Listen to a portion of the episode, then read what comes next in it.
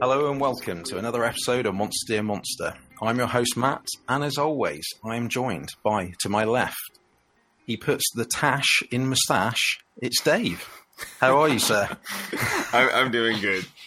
How's it going? Excellent. I, I had heard that that you put ta- the tash in moustache. Oh my god! It's an internet rumor, It- and of course, not, it's to my exactly. We've we've seen the pictures on Twitter. The Mm. camera never lies. And to my right, as always, he puts the master in Dungeon Master. It's Cameron. How you Hello doing, sir? again. I'm doing very well, thank you. Excellent. Glad to hear it.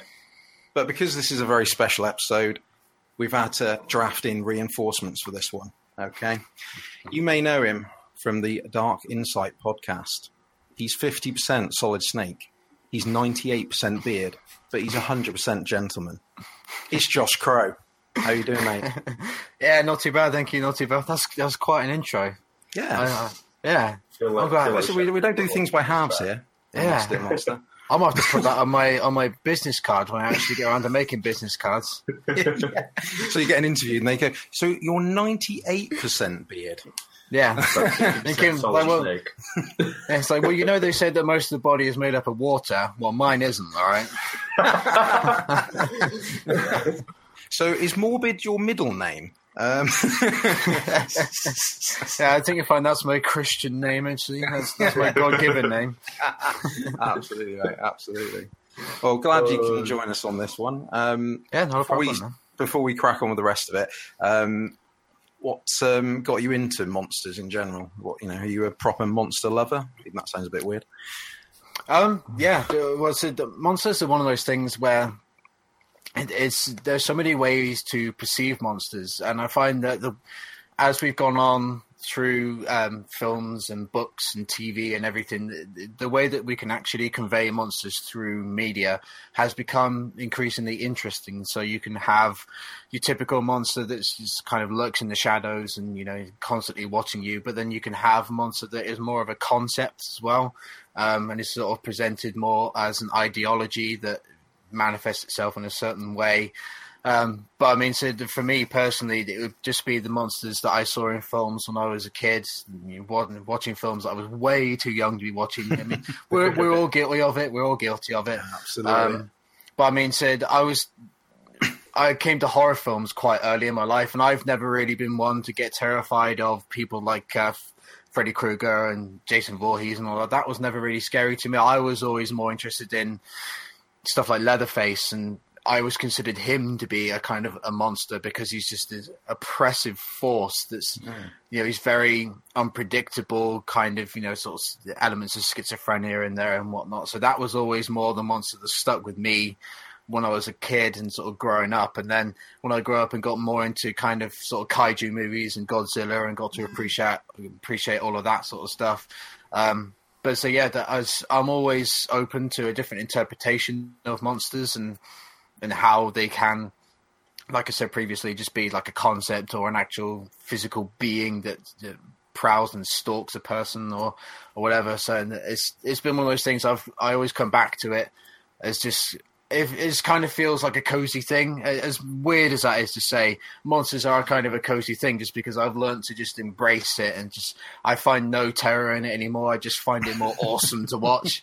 You know, because I mean, I, I watch horror films. It takes a lot to scare me, so I often watch these things and think they're awesome um, rather than actually scary. But then I'm also the kind of guy I watch the Human Centipede films as a documentary. So you know, I'm you know I'm I'm that kind of guy. So you know, oh, you know, and I I will defend those films like there's no tomorrow. Seriously, I absolutely love those films. Um, but so that's just that's me, and uh, I find that kind of the monster that I embrace more nowadays is kind of the monster of just true human terror in all its forms. It's like so, some of the stuff that I've been reading about this week, and because I've been this week in particular, I've got into like proper like Norwegian black metal stuff, and all the, the there is there is so much stuff surrounding that, and most of it's just rubbish. It just it's kids just getting ideas above their station, but some of the stuff that's that's come out of that, some of the music and whatnot, it is quite monstrous music, and you can kind of, if you're in the right state of mind, actually sort of perceive that in your own imagination and stuff. Maybe that's just me, I don't know. But so you know, it's uh, it's, it's more the kind of like the human terror, the human element. That's the kind of monster that really piques my interest these days. But I'm always open to a, a good monster movie as well. Nice. But uh, yeah, Excellent. Uh, do you have a particular favourite monster? Putting you on the spot. gotta be Godzilla. Hey, Yeah, Fair enough, Godzilla. fair enough. Yeah, it's it's a safe safe answer, but it's you know it's I do I do love Godzilla. Um, not the 1998 Godzilla. no, no one loves No. that Godzilla. No, no, we don't, we don't talk about that unless we're talking about the soundtrack. Um, Yeah. Yeah. But uh, yeah, but it's in Godzilla is always it's a safe answer, but it's one that it's just I just love him and this whole mysterious figure. And that's one thing that kind of irked me about the was it the 2015 Godzilla. Is mm. everybody was saying, oh, and you know, he's barely in it and everything. So, well, he's, he's supposed to be a mystery. You know, he's supposed to be this dark, mysterious figure that just comes out from the sea when he feels he's needed, really. So, you know, I don't. If there was two and a half hours of just purely Godzilla, I would be bored by the end of it. So I like the mystery and the intrigue of it, you know. But yeah, so Godzilla's got to be mine. Have you seen uh, Shin Godzilla yet? I haven't. I did. I Oh. bought it um, at Comic Con on Blu-ray, and the guy who sold it to me told me that it's Region A, and I was like, "Yeah, that's fine. I've got a PlayStation. It plays anything because I've got other Region A stuff, and it works fine." But that, Hmm. for some reason, didn't want to work. So I've actually got. Oh. So I was planning on sitting down and watching it, but it didn't want to work. So I haven't Oh. got round to That that, really sucks. yet. It comes Yeah. it comes out on official release here in the UK in December. Yeah, yeah. I I've been eyeing it up on Amazon and whatnot, but I kind of wanted to watch it before then, so I could just be one of those filthy hipsters that I saw it before I came out in this country, you know. But um, yeah, but I might have to wait if I can't figure out a way to watch it. I might just have to wait and, until that release. But yeah, it's definitely on the watch list for sure. Excellent. Excellent. Well, you passed your interview, Josh. Well done. That was a good answer. Excellent. Right. Okay. Well, before we start the main bulk of the episode, uh, I've got a very important question to ask you all individually. Uh, Dave, uh, are you ready? Yes. Uh, Cameron, are you ready? Almost definitely. Excellent. Uh, Josh, I know you're excited, but are you ready? I was born ready, mate. Good answer. Well, if we're all ready, then it must be time for Monster Monster Presents Yokai of the Week. yes, it's that time again. So, for people unfamiliar with a Yokai of the Week, I don't know how you can be unfamiliar with it. It's, you know, it's only been going two weeks, but um, uh, yeah. So, for people not in the know, um, we've got a list of about 100 or so yokai, and we're going to roll uh, a die and talk about random yokai. Uh, this week, we're going to be covering the letters C, D, and E because there's not many in those categories. So, you know, we're bunching them together. We're thinking on our feet here. Um, so, with that, Dave, roll them. Ah, it's a seven. Ah, seven. Five, six. Hmm. All right. All right. So, what we got? That is the Dodomeki, the hundred-eyed demon. Demon. Ah. So, what's the what's it all about, Dave? No, I don't know. Let's find out. I'm guessing he Yeah. has a hundred eyes. Um, Uh, she. She, oh yes, something. Oh, look. It is, it is a woman. There we So go. this is a, a Japanese yokai that's depicted as a human woman uh, who, well, I guess there's more than one of them, uh, who are cursed with having long arms covered with hundreds of bird eyes due to their habit of stealing money. Uh, maybe it's conflated with like a magpie or something. Mm, yeah, I guess so. Um, Birds steal see. money. Yeah. um, let's see. They were first described by an 18th century scholar, Toriyama Sekien. Uh, the long arms reflect the Japanese belief that a person with long arms has a tendency to steal, and the bird eyes are a reference to a Japanese dosen, a copper coin with a hole in the middle that's commonly known as the chomoku or the bird's eye. Mm, Oh, right. Ah. that makes sense. So she's just just got a bunch of money all over her thief arms. Money over her guess. thief arms. Uh, that, that's what that's what I'm that's what I'm reading from this article. Yeah. Well, yeah, it's in, and you can see in the popular culture, it appears in the Shin Megami Tensei franchise. Oh, That's really? that's connected to Persona, isn't it? My Uh, yeah, Yes, Persona yeah, is yeah. sort of an. It's complicated. yeah, I'm not going to get into that. That's on another the show. Different podcasts. Oh, there we go. So there we go. A new interesting yokai for everyone. Yeah, it's quite. Actually, looking at the um, pictures online, yeah, it's quite quite evil looking. Actually, it's sort of because it, if you sort of take a double take, it's almost like she looks like she's got sores all over her body, and they.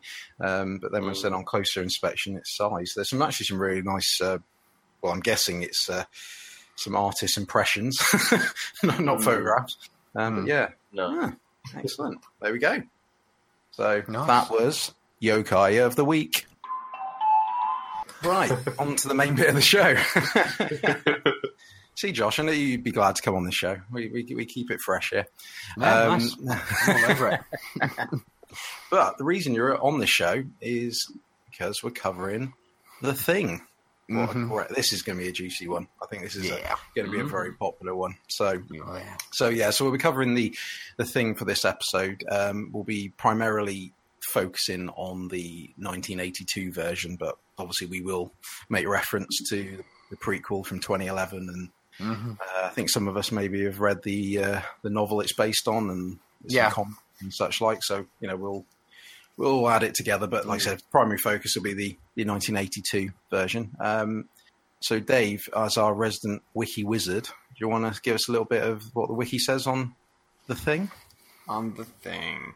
So uh, this was, as you said, um, released in 1982. It's a film by the the great director uh, John Carpenter, and stars everybody's favorite Kurt Russell among Yes. a few other notable cast members. Yes. Yeah. Yeah. So um, before we go into the real meat of it, uh, I'd sort of see what how you guys have uh, fared with your uh, background on it. Um, so, is that, well, Dave, while you're talking, do you want to sort of give us your background, like when you first watched it and what you've read and seen, etc.? Oh man, um, when I first watched this one, mm, a couple years um, after it came out, probably '86 or so, uh, is when I think I would have seen it. So I was like five years old. Wow. too young Wow. to watch this, but that's uh, Way too young.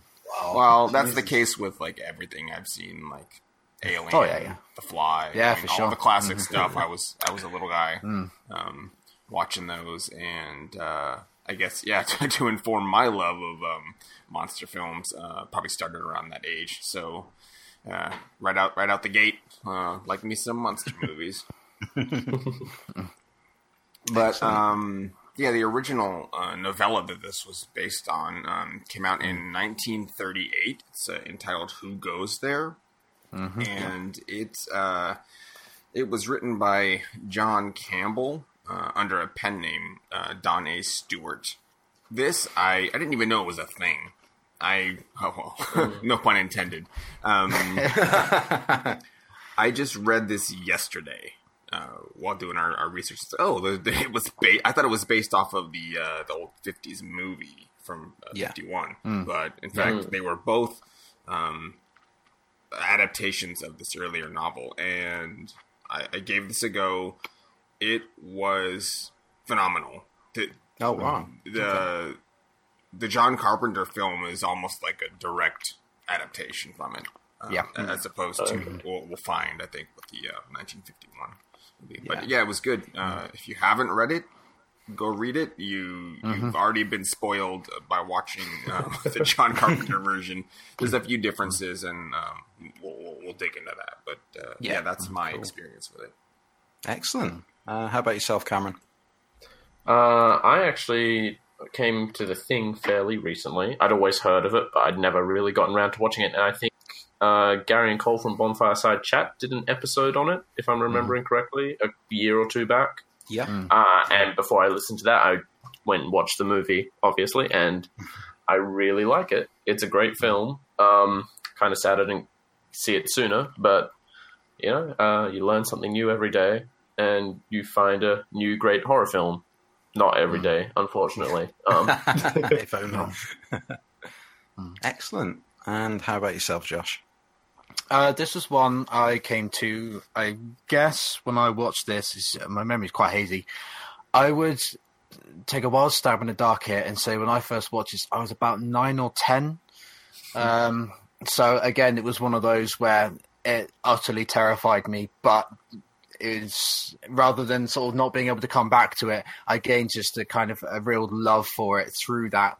Um, same with uh, the Alien franchise and everything. I was about the same age when I watched them as well, so it's one of those things where I've just I've grown up with it, and I've grown as I've grown older, and I've grown to actually appreciate the themes that are in the film.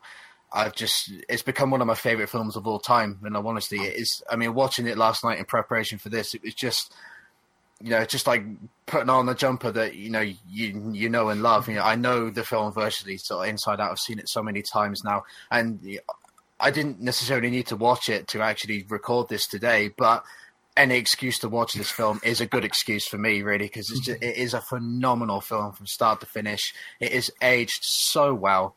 Um, Yeah. and I didn't, I didn't actually know about the novella until about, I don't know, two, maybe three years ago.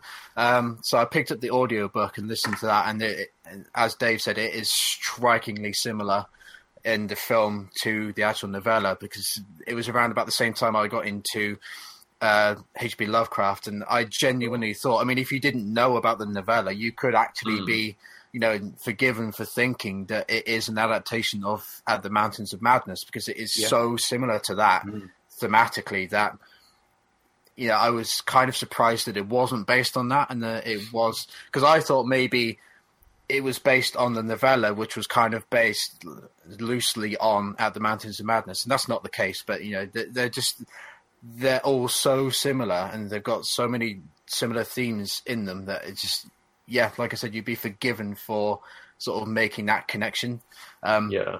but yeah, it's just it's phenomenal, and this film is it's incredible. It's got a fantastic cast in it, which we're going to get into, I, I expect, and the soundtrack is just is brilliant as well. Um, so yeah, that's how I got into it, and it is it's one of my all time favorites, and it always will be. Excellent. Have you um, seen the prequel as well? Yes, I have. Yeah, I didn't uh, get time to watch that in preparation, but I can, ju- you know, I've seen it. So, and obviously, it directly sort of leads into this one anyway. So, all the things that you see in this one, kind of, you get context for them in the previous one. So, I can think I can just about remember enough about it.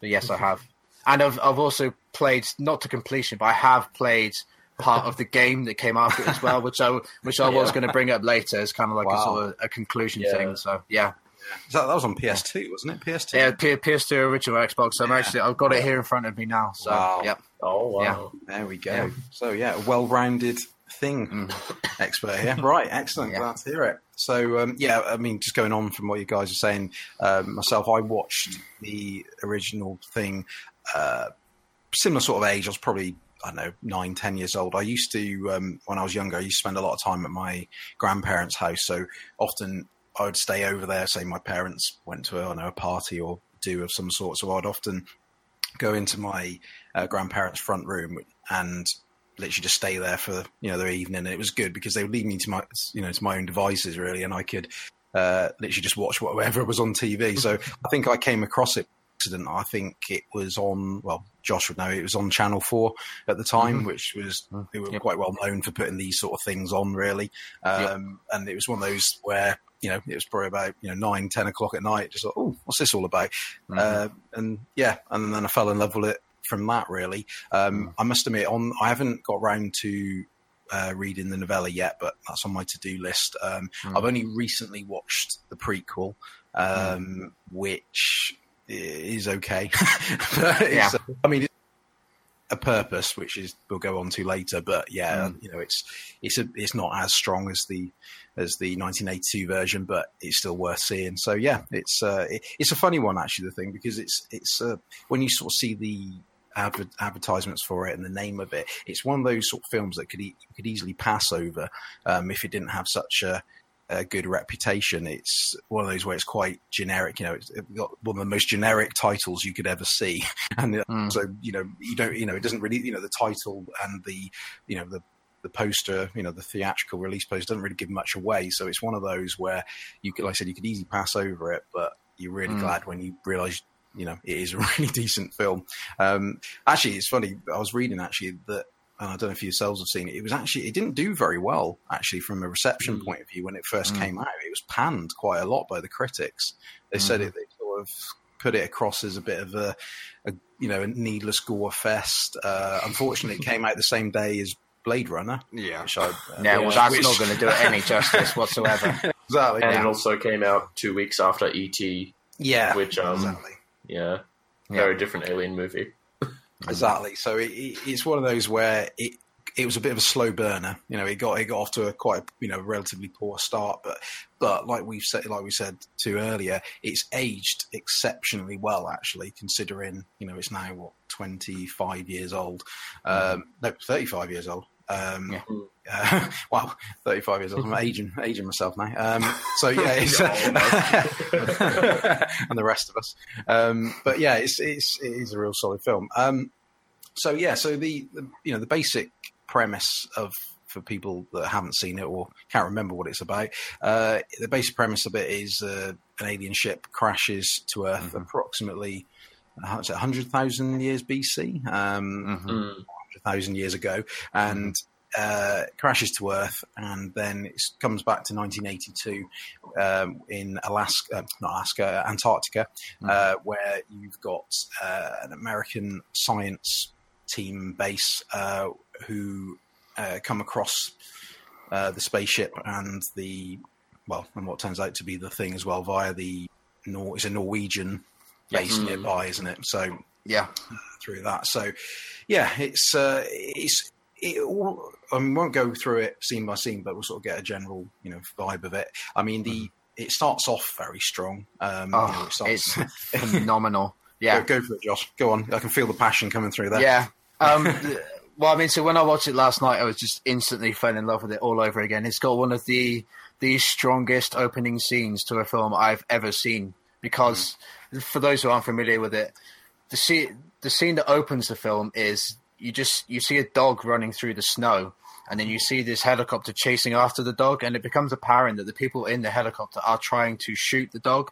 And for the audience lacking any context whatsoever you just think that they're trying to just kill a dog you know because yeah. you you're none the wiser at this point. And because these are presumably the Nor- norwegians they know exactly what this dog is and so they're trying to eradicate it. And so that theme is kind of carried on through as the film goes on. The the theme of just trying to eradicate this particular thing to stop it from reaching further civilization. So that's what they're trying to do. But it just you kind of you feel sorry for the dog because they're trying to kill it. But then as the film goes on, you realize that there is a reason why they were trying to kill it. But it's just to get to just throw a curveball at the audience straight off the bat is hmm. incredible, and it is it's great to to watch it, especially with the the music in the background as well, because the, mm. the, hmm. music all the way through the film is so minimalist, but it just yeah. gives you the tension that you need to that gets the cogs working in your head to just think what is going on here? Why are they trying to kill this dog? Why are they so feverishly trying to kill it as well? It's not just you know oh well, whatever. It's they are intent on killing this thing. So it's yeah, it is incredible. And as soon as that scene came up, I just had a big grin on my face and thinking, "Oh, this is this is just cinematic glory. Yeah. It is incredible." Yeah, absolutely. Yeah, because like, yeah. like, you said, there's no real context for it at that time, so mm-hmm. you just you, you you know you instantly take dislike towards the helicopter pilot and the mm-hmm. and the guy with the rifle, and it's funny because you you think uh, you, there's lots of things going through your mind at that point. You're thinking, are they just chasing it for sport? Are they just being yeah. cruel? And then, because mm. obviously, like you said, they, they're te- they're chasing it with such intent that you're mm-hmm. thinking, what? Why? What? What? Yeah. What is the dog going to do? You know, it's only a, you know, it's only a, a, a, dog at the end of the day. What yeah. you know, it's what, what's it going to do? Yeah. Um, you know, it's not it, it's not going to cause any problems. It's but well, it will. But it's mm. uh, you know, at that stage, you don't really know that. And and like you said, just before that bit where you see the spaceship um, crash into Earth. I think one of my favourite bits, and you see it slightly in the pre, well, you see it in the prequel as well, where the, the logo for the thing comes up on the screen. It's almost burns into the screen. It's, it's uh, you know, you instantly know straight away it's going to be a fabulous start at that point. Oh yeah, Um, it's it's phenomenal. It's it's got real alien vibes. This the logo actually just coming up bit by bit, and it's yeah. Oh, it's so good, so good. Love this film so much. See, this is why we got you on, Josh. Oh yeah, for sure. Yeah, what do you think, Cameron? The start. Um, I honestly think it might be better without the shot of the alien ship, but otherwise, I really do like the only. Uh, I mean, it makes things like super obvious. it, it gets rid of just a little bit of the suspense at the start of the film, and that's fine. And I understand it helps to give context in the long run, so people don't get confused right off the bat. Uh, but I like that this movie tells you immediately that this movie hates dogs, and if you're not up for that, um, Yeah. Yeah. you should probably maybe not watch this movie. Incidentally, if you love dogs and you don't like seeing dogs get hurt, don't watch this movie. yeah, It- Yeah, it's is horrible. not canine friendly. Uh, yeah. Yeah, but no, I. I re- yeah, I do really love this opening scene as well. It's great because it seems really weird. Like you know, the two guys flying a helicopter, one of them shooting at a dog, just running across the you know open snowfields, and then it gets weirder because they start dropping grenades. Throwing thermite at Yeah. Yeah. yeah. yeah. yeah, uh, just a, a, quick, a quick shout out to the the Norwegian guy who actually thumbs the grenade right next to him, goes ah, and then tries to save it, but it blows him up. yeah, he tried his best. that always cracks me up when I see it. It just kills me. Yeah, yeah. What do you What do you think about it, Dave? Uh, no, it's great. It has the same um, opening as uh, like Predator, which come out a few, few years later. Um, Yeah. and Critters, sort of. Um, so it's right in line with that '80s vibe of you know show the thing, but not actually show you know what it is. Yeah. Um, yeah, and it's it's good because the whole the whole film is that you know that slow burn. I mean, it, it starts going, but um, you're not uh, you know you're not shown it right out the gate. You you get time to sit there and wonder what's going on, and I, I think to the viewer this gives um, as much as it can that that sense of isolation that these men are dealing with. Um, you Yeah, know, yeah. out in the middle of nowhere, literally. Yeah. We're a thousand miles from nowhere. Yeah, Well, exactly. I mean, it, it, it- and it and it just completely disrupts the equilibrium of their, you know, where they are. Like you said, they're in a very remote location, very isolated, lonely. You know, you see that bit with um, Kurt Russell, Mac or MacReady, as he's Yeah. called in the film, where he, you know, he's he loses to the uh, chess computer and he kills it with his scotch. And, Oh, uh, you know, it- Yeah. it's, you know, there's those, those amusing little moments, but it just shows that you know they're just they're so isolated out there. So this is sort of really disrupting, you know, the the reason why they're there. Um, it, yeah, and it you know, and it also invokes a lot of um, at that time, and uh, you know, we're going back to the, the situation with the dog because obviously this is a film that does have to play into a lot of human emotion. Especially paranoia, which obviously becomes a very prominent thing later in the film. So they, I think, it's another way of sort of slightly shaking it up almost instantly. Like, right, you know, you know, you know, this is going to be uncomfortable for a lot of you, you know. So Yeah. let's let's start straight away, you know, making it that way. So Mm. no, it's a, it's a it's a fantastic start, um, and you know, like I said, the bit with the grenade is hilarious, and you know, he, I mean, it doesn't it doesn't have that many silly moments in it. It's you know, it is generally No. quite a serious film, mm-hmm. which is Yeah. probably a good thing in the end. But Yeah. yeah, you know, mm-hmm. he's still not frightened to have those, you know, those silly moments. I mean, it, but it also it shows actually the the the emotions going through the Norwegian sniper at that point because obviously he, you know, the fact he's you know shooting through the uh, the guys at the base to try and hit the dog, you know, the, you know, he shoots one of them in the leg, and you know, it just shows how desperate.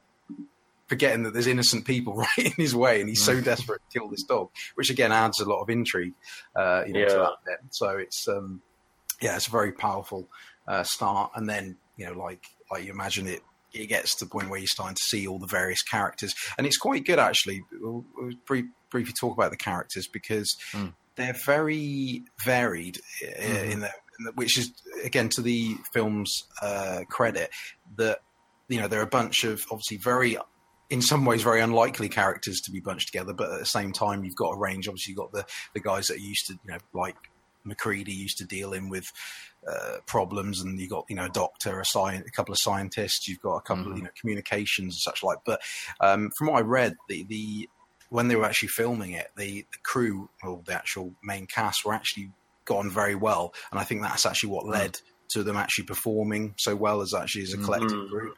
Um, Yeah.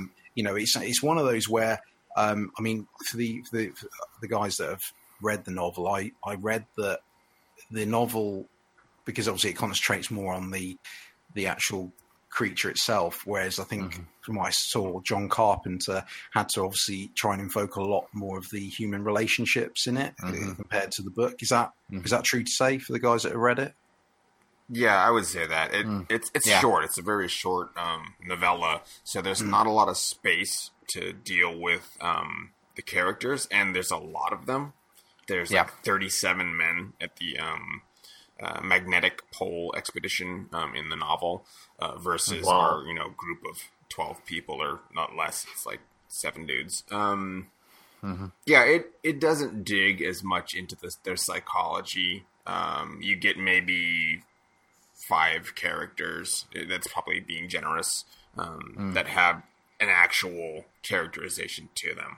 Uh, ver- versus this, where yeah, like you said, everyone's. Um, well, there's a couple guys in the movie that they they don't really. lot. Um, get- Yeah. they don't get a lot of screen time. Um, Yeah. unfortunately, probably uh, to their detriment um, as characters and as actors. Yeah, Yeah. yeah. I mean, I would say that the.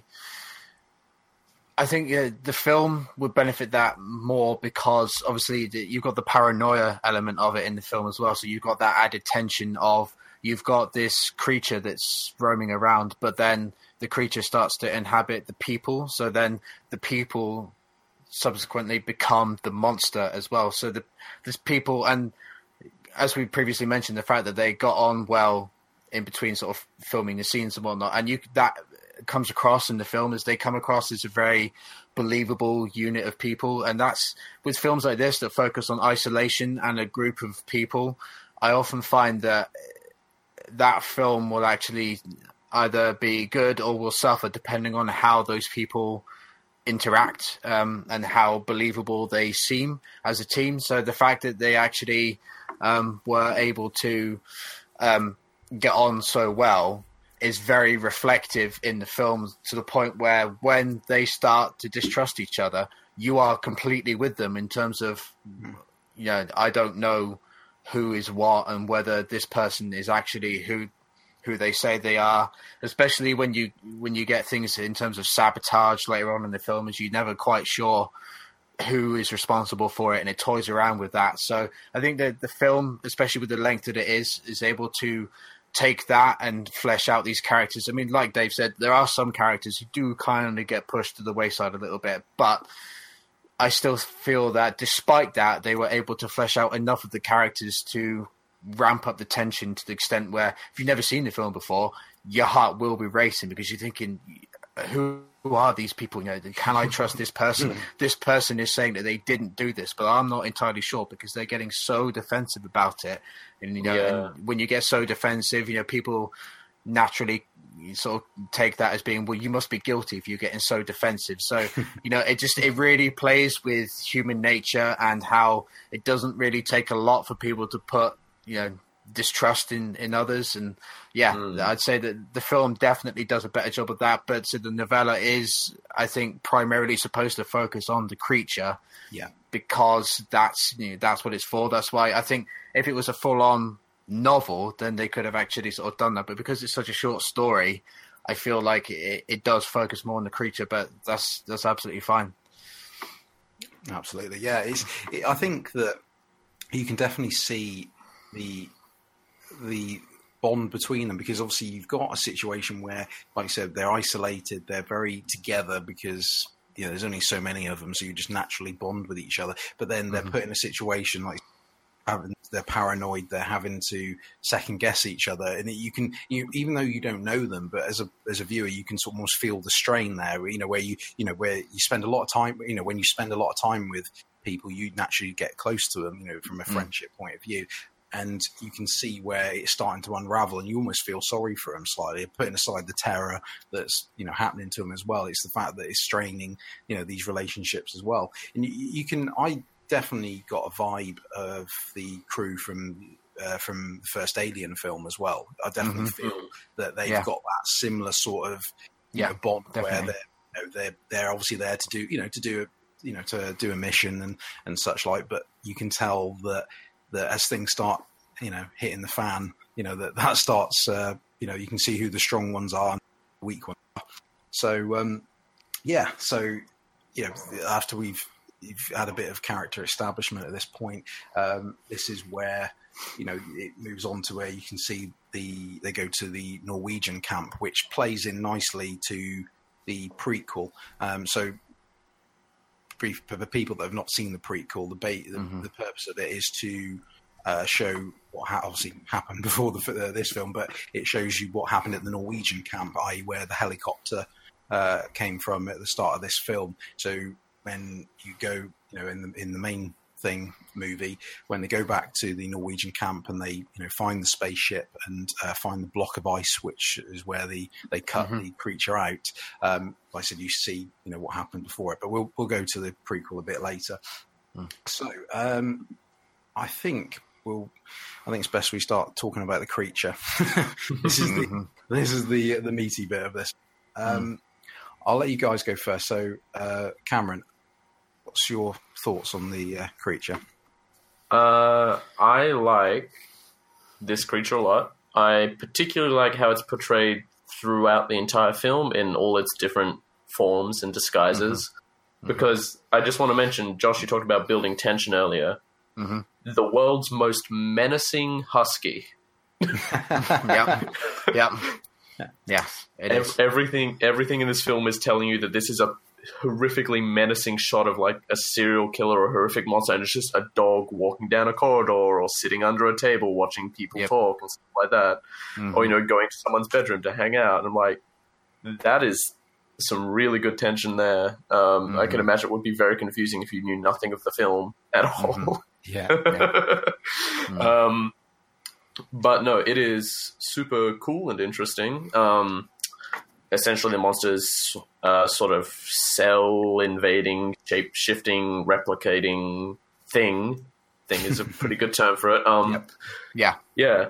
Uh, and no, it, it is super interesting. Um, it's done really well because it was like 100% practical effects, if I'm remembering correctly. Yeah. And it's held up so well because of that, honestly. Oh, Mhm. uh, and it's really, really twisted designs. Um, Yep. yeah, uh, you're never going to forget things like the head walking away on spider legs Oh, or the so good. Mm, yeah. so good.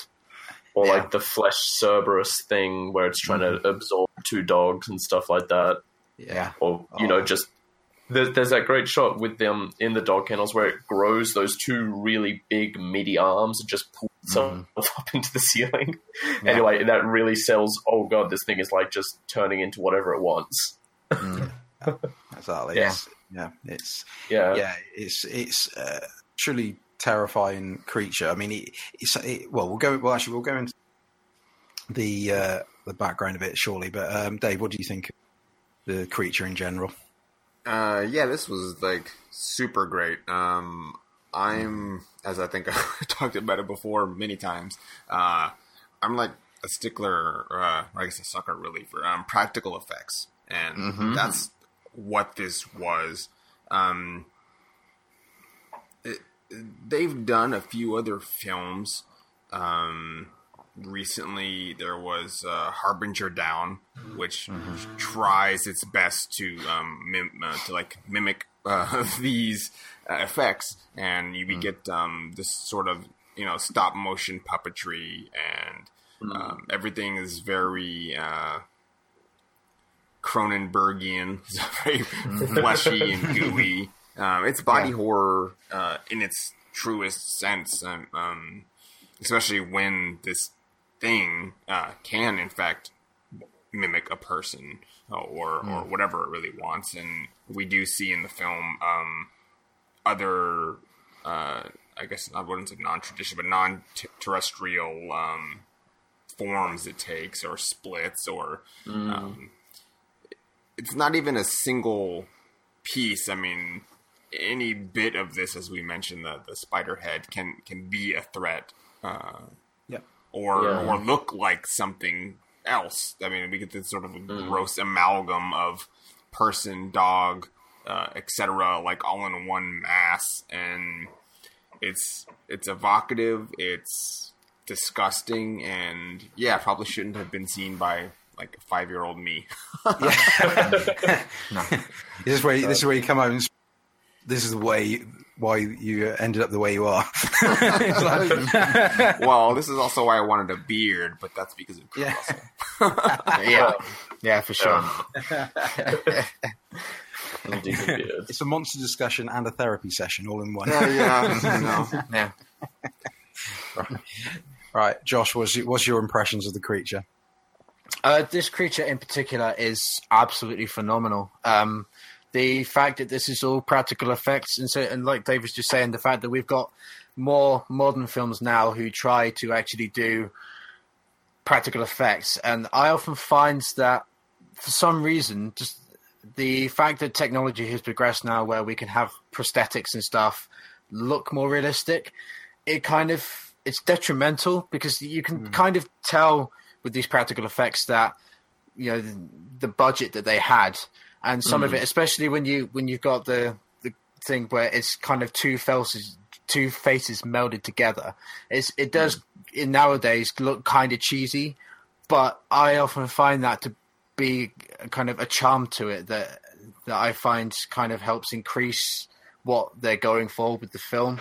Um, the fact that they were limited, they had limited technology and a limited budget back then, means that what they had to offer helps kind of feed into your imagination and help kind of fill it in. So when you see something that in this day and age kind of looks a bit corny, it doesn't matter because it just it is so visceral and it is so raw that you can just feel in the rest with your imagination and it just it really speaks to the tone and the vibe that they're actually going for um to the the bit with the the dog in particular um so cameron was saying they were sort of establishing uh, tension by the dog just sort of wandering around and i always take that as being the dog is being completely taken over by the thing. So it is it's doing what a dog naturally does by just sort of wandering around because it's a bit restless.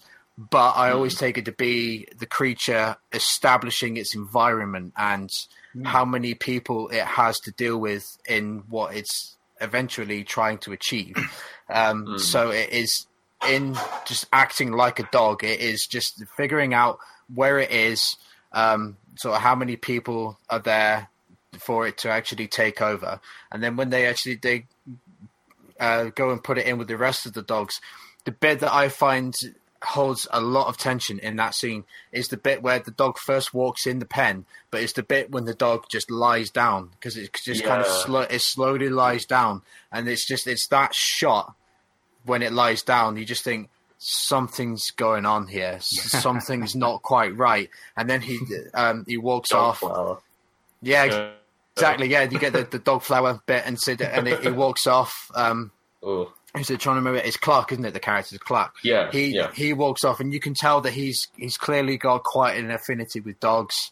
You know, and he's quite a dog lover, which is why when they have to end up killing the rest of the dogs, he's very um, uh, resistant toward that. He's very upset Yeah. about it because you know he's such a huge dog lover, but it needs to be done, and it is a horrible scene. Like like we said before, if if you're a dog lover, as I am, you know it's always Yeah. a difficult scene to watch. But you know, it's just that it's the fact that it's it's when it lies down and then he walks away, and you just hear this kind of this this low mumble coming from it and then you get all the noises that's one thing i do love as well is the sound design for the creature Yeah. it's got this I it's hard to describe it in terms of what it sounds like as a comparison but the way that they made it sound is kind of got this i don't know it, made, it just makes your skin crawl and so when you see Like, uh, Mm.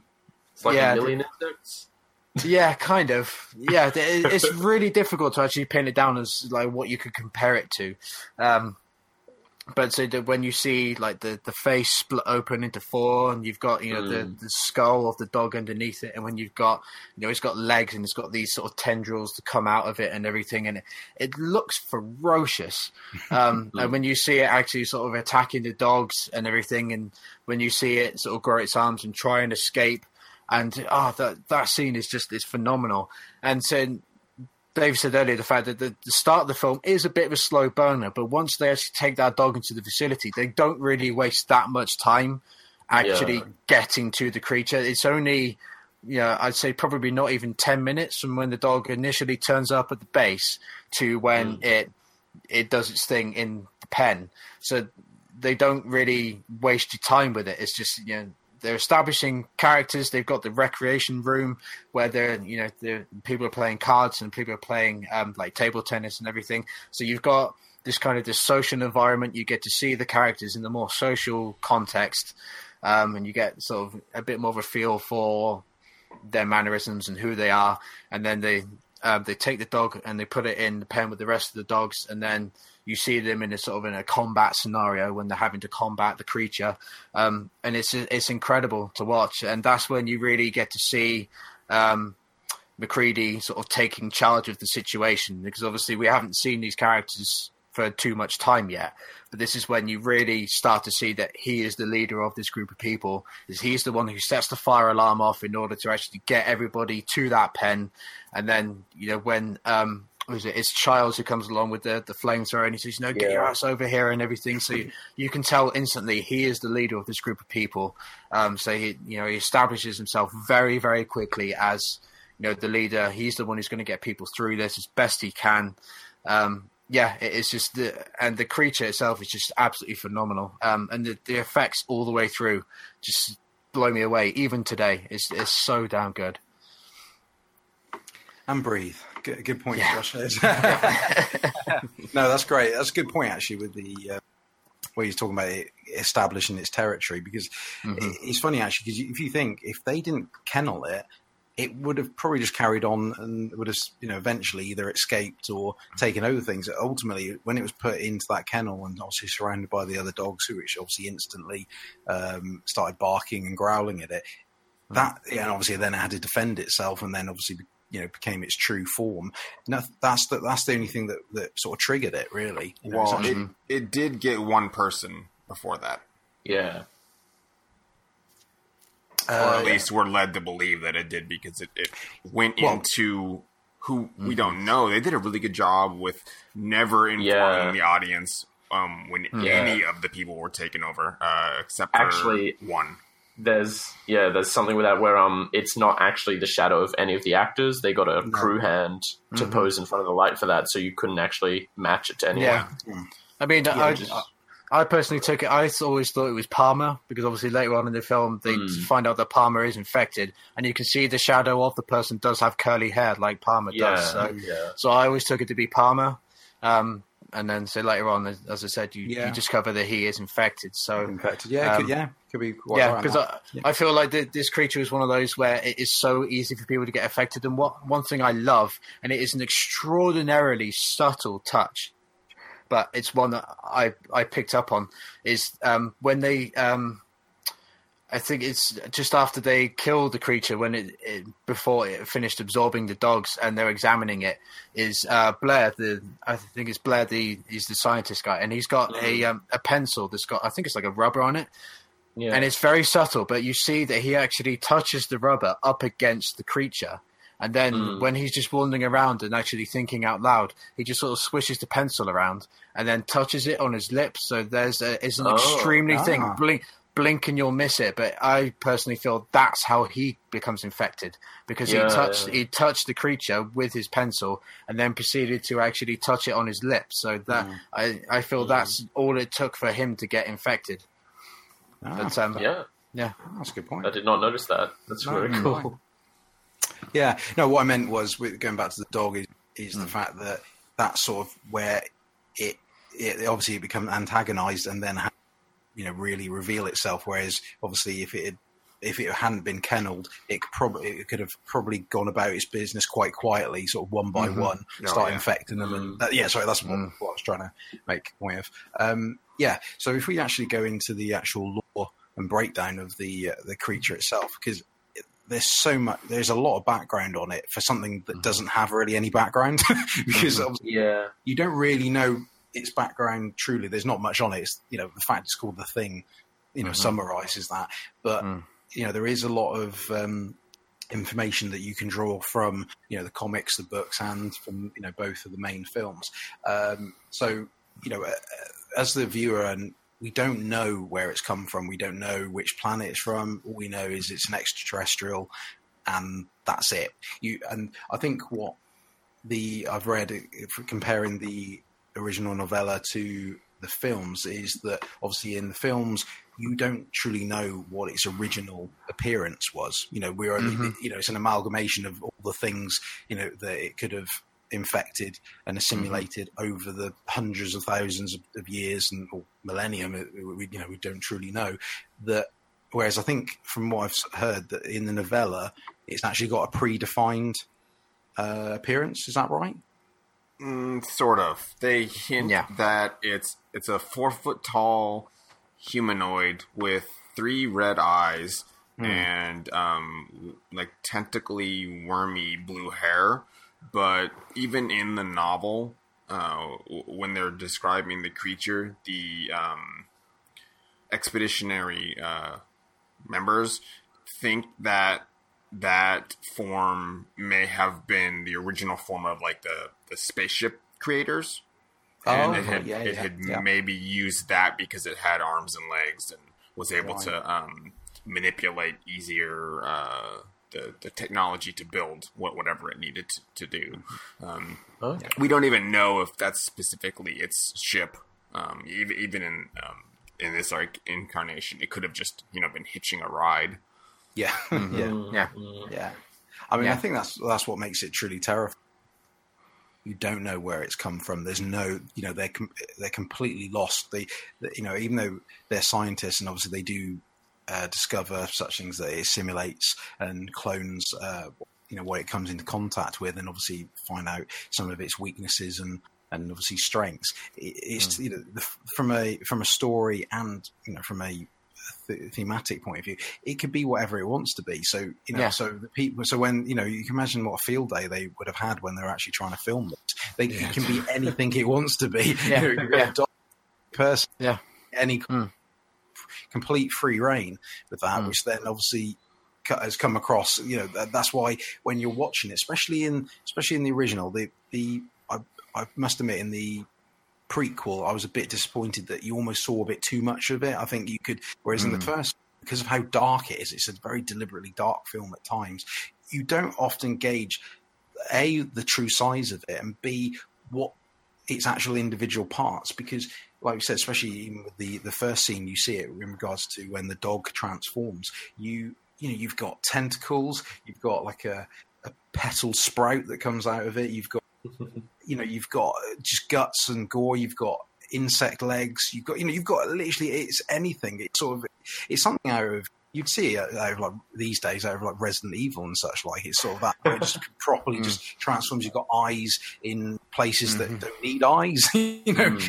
you know, and it, I mean, if you actually, I was reading some of the, you know, the, the the the actual physical parts of it. That you know, it doesn't, as far as I, the people have concluded, it doesn't really need the conventional senses. It doesn't need eyes. It doesn't need a mouth, technically, even though it does seem to, you know, have one. In you know, as we see later with when it bites the hands off off. Uh, Brew. But you know, ultimately, it, like I said, it, can, it doesn't have to rely on conventional things. It, you know, you don't even know if it needs to breathe. We, you know, we presume it probably Mhm. may have something, but you, you know, we don't know that for certain. Um, But the fact that it, its main purpose and only real purpose that you really see is to survive. It's a purely, you know, uh, creature that's devoted to protecting itself, and then obviously to, uh, you know, infect people and, and continue on. I think it gets said in the prequel, it's it's like a virus, um, Mhm. which again makes it even more deadly in its own way. Um, Mm. But I think the fact that that you can even break it down, which I, I saw that that there's a theory that the larger versions of it um, are more intelligent than the smaller versions. Um, Because the well, actually, if I back up a bit, because in regard to versions, what we you find throughout the, the films is they they're actually the parts are individual, aren't they? Where you know the the creature is not just one creature. If the if a, if a part of it is you know cut off, like you know the, the head falls off, or you know whatever, it becomes its own individual creature. Thing. Yeah, it's another thing. Yeah, it literally hmm.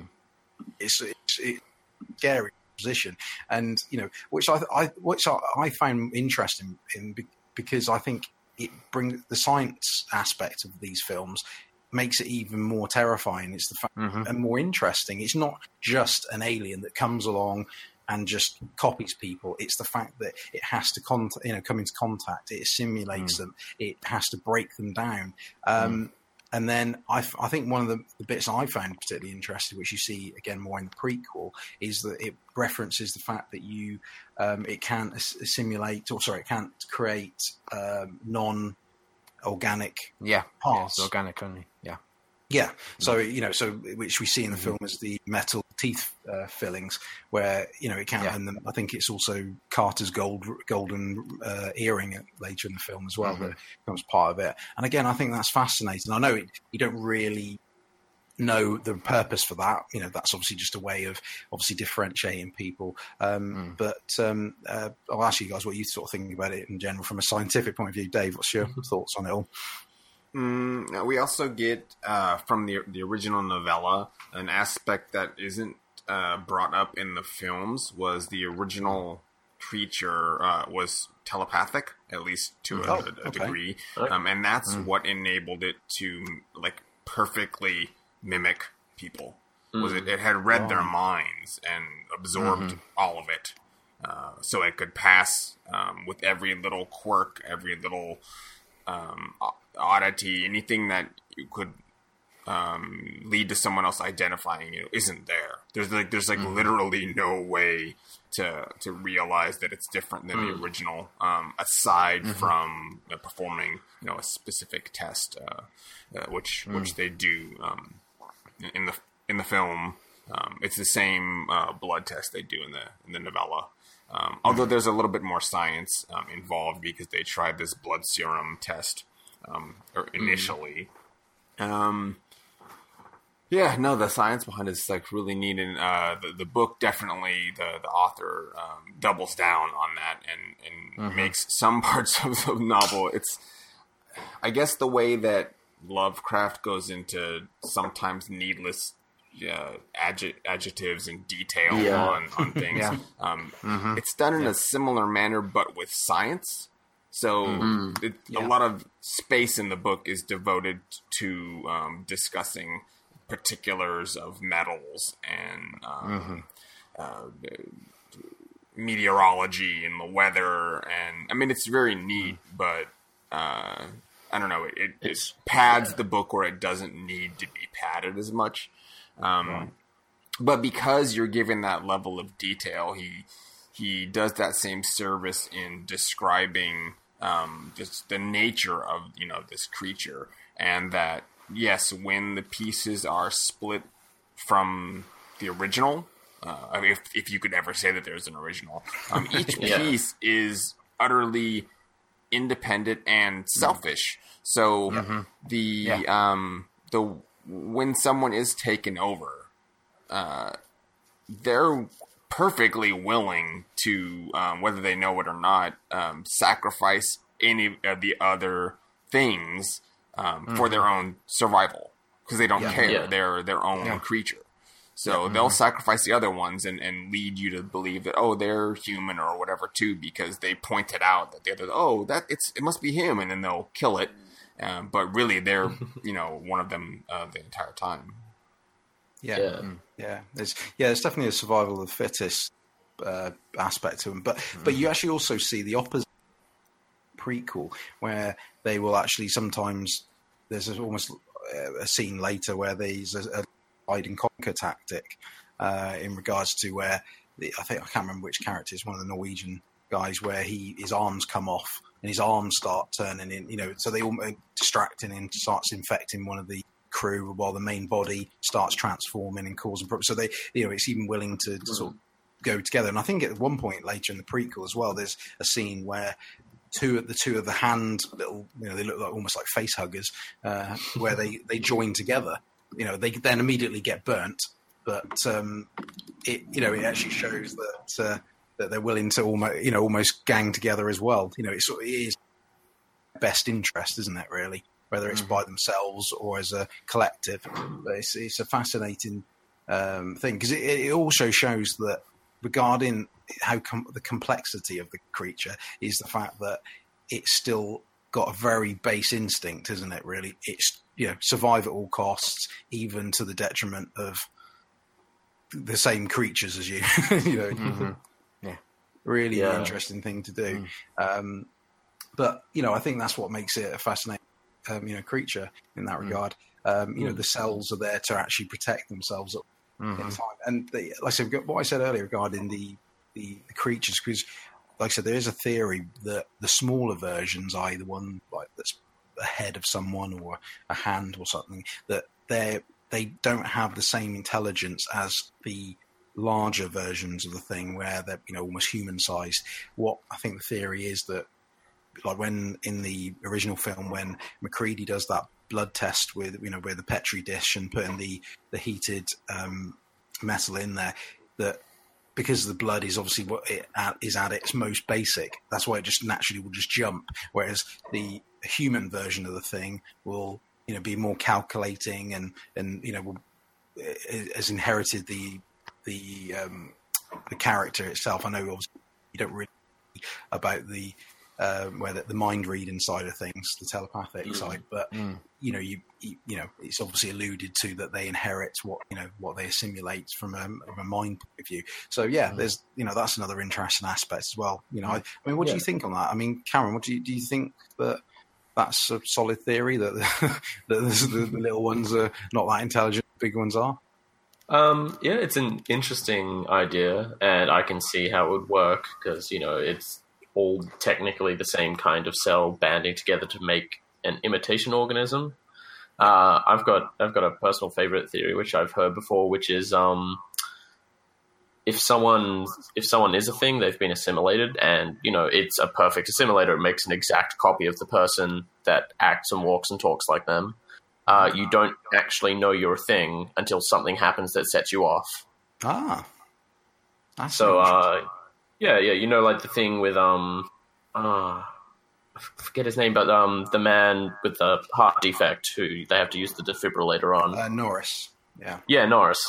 Like it copied him perfectly down to a heart defect, which killed it. And at that point, it went back to, well, I'm not pretending to be a living organism anymore. I'll go back to the basic thing of survive and assimilate more matter. But because it was Norris before, it didn't know it was a thing.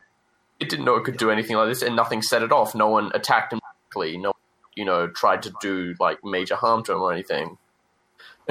you know, he ended up dying on, of his own accord with a heart attack in the middle of nowhere. Yeah, So I suppose there's that theory as well with the you could apply that to um, you know when they're tied up and Petri blood test. Um. Yeah. Again, is it Palmer that I think that they want? yeah, it's Palmer. Yeah, Palmer. So obviously they you know the blood jumps and then he starts transforming. His face Mm. splits open, such like. So do you think that's do you think that's the same sort of theory where that he's you know he's now realised that hang on I'm a creature. Yeah. I'm not. I'm not Went, oh wait, no, I'm not Palmer. Yeah. I've got to get out of here Yeah. somehow. yeah. Well, that's that's an interesting theory, actually. Yeah, that's I, I think that's quite quite yeah. I, I, who knows that could that could actually apply to probably quite a few of the situations because I suppose ultimately Mm. trying the thing is trying to be a person. The best thing, Yeah. best way to be a person is to not to think No. like that person and therefore Yeah. not think like a creature. Therefore, yeah, convince the you know it's it is actually the character. Like I said, until something reminds it that it is the creature, then yeah, that's actually a good good. That's an interesting theory, actually. Um, Yeah, I mean, Josh, what's your thoughts on that theory? The theory where I said the the creature doesn't know when it's the actual person. It's only when something triggers it, it makes it realize it's the creature, and then it transforms into true self. Yeah, I'd, I'd say there's there's definitely a valid point um, because obviously, especially in isolated situations like this where a group of people live together um, and you know they don't see anybody else, they're bound to get to know everyone else's little idiosyncrasies. So it, that means that if somebody has been infected or you know somebody's been taken over by the creature, that creature then has to perfectly replicate that person in terms of attitude because the slightest little thing that doesn't fit in with that person's character will then actually constitute suspicion.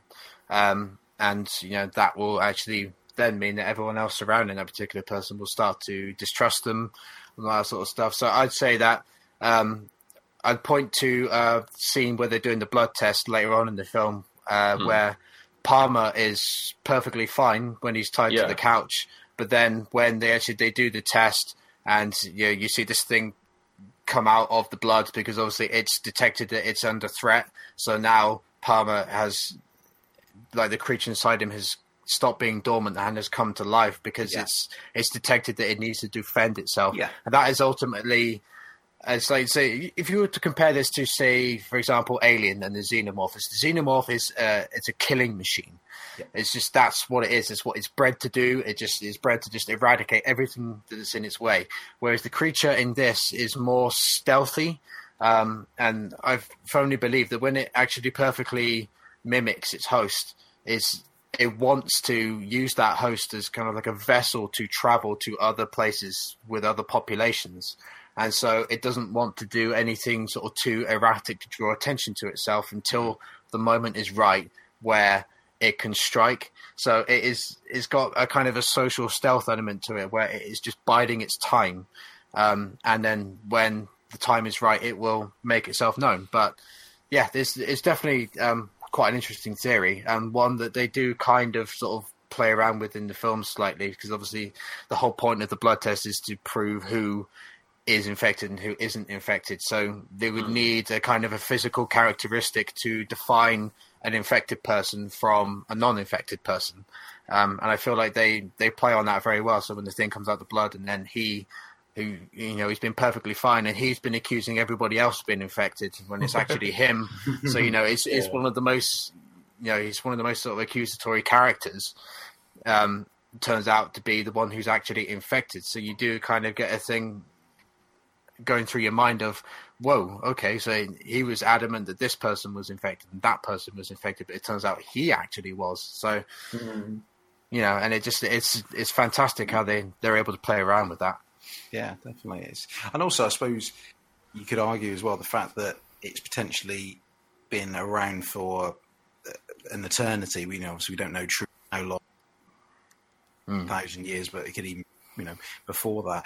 It must to have the fact that it's potentially simulated, you know, an unknown amount of creatures from whether mm-hmm. it's our planet or any other planet, it's obviously clearly good at what it does. And obviously, mm. you know, that's probably a, an inbuilt feature of it potentially as well, that it wouldn't have survived this long at doing what it does mm. if it wasn't capable of doing things like even the fact where it almost tricks itself into mm. thinking it's, a, you know, who it is simulating. Yeah, that's a really interesting theory, actually. Yeah, and I'd also say that there are sort of certain parts of it that are more intelligent than others, but then you've also got again, so you pointing to aliens, so you've got the, the actual xenomorph, but then you've got the facehuggers. Even something like mm. uh, Half Life with the head crabs. You yeah. know, the, these sort of these alien creatures typically have smaller versions of themselves that have very basic but very specific purposes. Yeah. And then you've got the the bigger, more evolved ones that have a greater sense of intelligence and can actually sort of manipulate themselves or, or whatever. Um, yeah, and just to, to touch on what Dave mentioned earlier about the uh, them being telepathic in the actual the novel is I think they do kind of imply that slightly, um, just with the way that, um, like I said earlier about the the idiosyncrasies, is when you you see something out of character. I mean, obviously that's nothing to do with telepathy or anything, but I think that is kind of it's a step down from it, but it is a way that they try to translate it in a way that is not because obviously telepathy is just it, it, can only really be done in a very specific way to make it obvious that's what it is. So I feel like they they maybe took that concept and re concept and reworked it into the whole paranoia element of everything um, slightly. Maybe that's just me reading too much into it, but yeah. So no, that's no, that's a fair point because ultimately it's though they've got very little to go on at that mm. point when the paranoia really kicks in. So I suppose ultimately it is the little things they're looking out for. And like I said, you see it in the prequel when the Kate, the main character, she notices that Carter's gold earring was, you know, he's got it earlier and then it's missing towards the end of the film. And then, mm-hmm. you know, when she talks about it, he gestures to the wrong ear and then she realizes he's in, etc. So, it, you know, it, it, it's got to be, it's got to be those little things because they've got li- limited well, limited science of some sort whilst they're in the camp that they've only they've got you know little time. They're trying to work out what the hell's going on. So uh, you know, so they've got only those little things. The fact that they're being you know one they're sabotaging themselves, sort of mm. thing. You know, it all plays into it. So um, there's also a theory as well that uh, I read as well that the the creature is a bio, is a biological weapon in mm-hmm. the sense that who yeah, the, it's got a creator of some sort who knows wherever that and that you know they've been this creature and potentially many more you know cast out on you know spaceships to find you know planets to basically assimilate them you know it's sort of mm. uh, you know which is you know so a bit of a bit like the Borg in Star Trek yeah. go out and just take over things again that yeah I mean again we've got nothing to disprove it um, mm, yeah. but you know that's yeah. a, you know another possibility as well. Mm. And that, that kind of speaks to what Weyland-Yutani could have done if they were able to harness the xenomorph and actually mm. make it a bio- biological weapon, as they yeah. could send it off to different colonies and actually eradicate other people. So it kind of takes that concept and offers up something that you could say is, you know, that is a viable outcome to that situation. So, yeah, exactly. Yeah. I mean, I mean, we, you see it more like Prometheus and, and Alien Covenant. Um, mm. That that that's you know the biological weapon is a is a much more focus than than the original film. So yeah, it's it's a very very plausible thing to happen. I mean, you get again you, you see it in the main film, like where the, against the science kicks in. There's that part where Blair is using the, the computer to uh, you know basically get some stats on what could potentially happen. Where there's a 75 percent team member being mm-hmm. being the creature, and yeah, and it's very specific that says it's there's 27,000 hours take to affect the whole world, which yeah. I think ends up being so many a couple of years. I think that is. I think I've done the math, but I think that yeah. ends up being about a couple of years. So yeah. I mean that's a scary prospect. But again, it just show it's just show that you know in such a small isolated area where there's only literally a couple, you know, a few people that this could blow up into mm. you know into you know world you know domination. Yeah, so, yeah, and and they take that and they it's made slightly overt in the film, but with him um, sabotaging any means of their escape and sabotaging their communication units and everything just speaks to the fact that he's come to the realization that because they're so isolated, if he cuts off all communications, they are it is just this team. So mm. if they are all taken over by the creature, then the creature will then try and get somewhere else and will hopefully freeze in its journey to getting to wherever it decides to go to. Yeah. Um, so it kind of like it stops there. Um, so you know, you kind of, although they they restrain him and everything, you do kind of you are on his side because you're thinking, well, that is like the best option. That you just have to accept that nobody's going to make it out of this alive. so if you could just try and get by as best you can, but put an end to what this creature could do there and then, then you know, just and that's like I said, it is quite overt the way that it's told, but it's I still enjoyed it nonetheless. It is really good. so absolutely, uh, it's yeah, it's he's on a lot of emotions, paranoid. He's on the isolation, but and and just the sheer terror of what they're dealing with.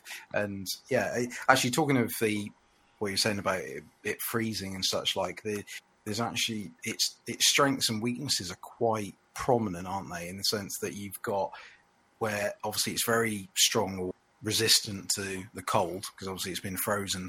You know, it's been self cryo frozen mm-hmm. thousand years. Um, you know, which obviously it can tolerate. Yet it's extremely weak to fire, which obviously is a very, again, a very prominent weapon that they use throughout um, to burn it. Because I think it, base, I think they sort of, uh, I think it's assumed that it just burns it on a molecular level and just literally just, you know, absolutely disintegrates it, or or, ex- or explosions, you know, where it literally just tears it completely apart. Um, it, I did see, I think it's the comic. I don't know. I don't know if it's but I think it's the comic where it supposedly uh, it alludes to the fact that it's one of the best ways of dealing with it is electric shocks. I don't know, if, Mm. Dave, is that something you may know Uh, about? yeah, and that's what they used in the um, the original novel. Was Right. they found mm-hmm. that electricity had the best chance of destroying like all the parts. Fire didn't necessarily work, and as you see in the um, the movie too, uh, mm-hmm. they they utterly they thought burned you know one of the corpses, but it, it still came back because part of it didn't get completely burned. Mm. Yeah. Mm. But the electricity would travel to every part of the body. Mm-hmm. Yeah. So, so, so is that the is that the sort of the reason for it that it just because it will travel to all parts of the body, it will literally just disintegrate it? Is that the what sort of the angle they were going for? I think so. Um, they, I think they just kind of hand wave it um, in, in the in the book that that is the the way to destroy it um, is through electricity. But they torch it Yeah. too. I think they just do like everything just overkill um, because they can't afford you know a single piece like um, Yeah. like you just said they it could be in the food. I mean like there's there's no description specifically on how what the smallest amount um, necessary to, to you know take over somebody is. And, Yeah. they can't afford to risk that. So Yeah, and in Just try to the annihilate test it. scene, yeah, and in the test scene, um, when MacReady drops the dish of blood, you see like individual droplets of blood are just running away. Yeah, Mm, yeah.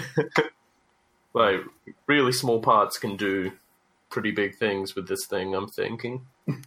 Yeah, pretty much. yeah, Yeah. um, it, it was actually in the in the book. Um, it spread far because the the expedition force was way larger, and um, it doesn't give a real sense of time passing. Like it doesn't give you like a timetable, but in the book, the creature was able to infect. Um, it was like seven. They had seventy sled dogs, um, and some Oh, cows, and a few other things that it got to within the matter of maybe a day. Uh, Also, originally, I mean, they had the scene in the in the kennel with the with dogs, and the dogs were uh, the other dogs were able to attack it, but it turns out that the dogs that bit it um, may have been infected like immediately because that just ingesting you know parts of it or the blood or Yeah. anything was enough to transform them. Oof. Yeah, it was pretty. It was pretty rough. in the book they had to like burn seventy dogs, or I think electrocute them, to, because they were all things. Mm, Yeah. Cool. So if you if you thought the dog scene in the film was bad, yeah. Well, Yeah, I mean, they, they Yeah. wisely he just like talks, like he just mentioned that it happened. Um, but there, yeah, there's some crazy bits like the uh, they figure out that it was the cows, and so the I think it's the cook or one of the guys just starts like vomiting because he he's like I just milked those cows Like, very recently, and he's like, is the milk just the thing too? But um, somehow it wasn't. Uh, the, since it mimics Yeah. something like so perfectly, uh, the milk Yeah. itself was just actual cow milk. Yeah, well, it's not alive. It is just milk. Yeah. Yeah. Well, Oh, that'd be Yeah. weird. but yeah, so it, it gets into that in, in the book as far as like the detail on what this what you know what could be created. Also, there was a um, where did I put it? Um, there's a they made a podcast out of it. Um, an au- a Canadian author uh, in I think 2010. What did I do with this note? Um, well, anyway, there's a guy that wrote a short story um, in the first person view of the thing from the original novella. Yes, I read that. It uh, Yeah. talks about how it wasn't um, uh, malevolent. Like it, it was just trying to increase like communication ability to the you know, the people that it came across Yeah. for the you know this And- planet. It's just mm-hmm. like I'm just trying to help you guys, you know, understand one another one another better. Why is everyone trying to murder me? and um, that yeah that was really interesting too because the thing in that talks about how what it does so this constant shape changing and like imitation is the norm for life throughout the universe and when it realizes that humans don't shape change it freaks out Ah, like it's there during the blood test and it's like ha now they'll see that they're all shape changes just like me they're just forgotten for some reason and then MacReady does his blood and nothing happens and it goes what wow, that's interesting. like, I don't know. Yeah. And it's also talks about how it's um when it infects someone, it's not actually in control of them in that short story at least. Like it definitely a thing, but it's just hmm. walking around of its own volition, like the thing isn't controlling it, and it's really confused as to why.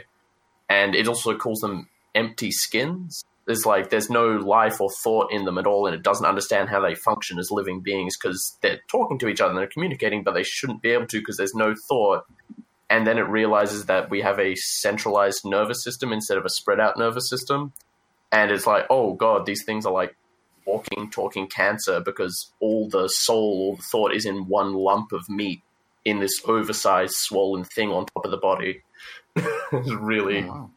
an interesting point of view Cool. Interesting. yeah that was really great i really enjoyed that short story What's what's the name of it?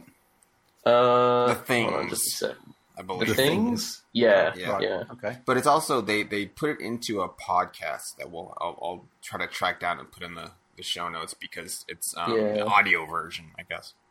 Mm. It won a f- it won a f- couple of awards and got a lot of nominations. Looks like I didn't even Yeah. know this was no, it's, this it's existed. quite well written. No, never heard Yeah. this. Yeah, Well, that's why we do this. We're, we're finding all kinds of stuff. yeah, yeah. I had no. I didn't even know there was a comic. To be honest, so um, shows how much of an expert I am. well, you'll be one now. Yeah. Yeah, true. True. Yeah, Yeah. exactly. We're just we're just filling in the mini, mini missing pieces. That's all we're doing. We're just making you well rounded. That's fine. right. Um, yeah. Just continuing with the uh, the science. There's um, another thing we need to touch upon is the fact that when it comes to assimilating the the host, it it has to do it to basically live or freshly dead uh, Mhm. organisms because they they sort you know people have sort of realised that it doesn't really work if if it's immediately dead because like for example the there's the I think it's um, in that scene that we spoke about earlier regarding Norris when he's getting the def- defibrillator done on him Mhm. and Mhm. then uh, also the monster kicks in and Oh, the, uh, it's so good. that that bit is amazing isn't it? Hey, That's, my of the favorite scene of the whole film. it's fantastic where Yeah. he's doing the uh, the fib on him, and and obviously the the torso turns into a big, big, uh, big jaw, doesn't it? Big, big Yes. Yeah, nose, and then big it, set of teeth. yeah, and Yeah, it yeah. just bites- just, and it literally just bites. Uh, Mm. Both the is it what's it game is it is it no it's not Blair is it it's uh, No, it's Copper. Um, copper. Copper, yeah. Copper, Yeah. that's it.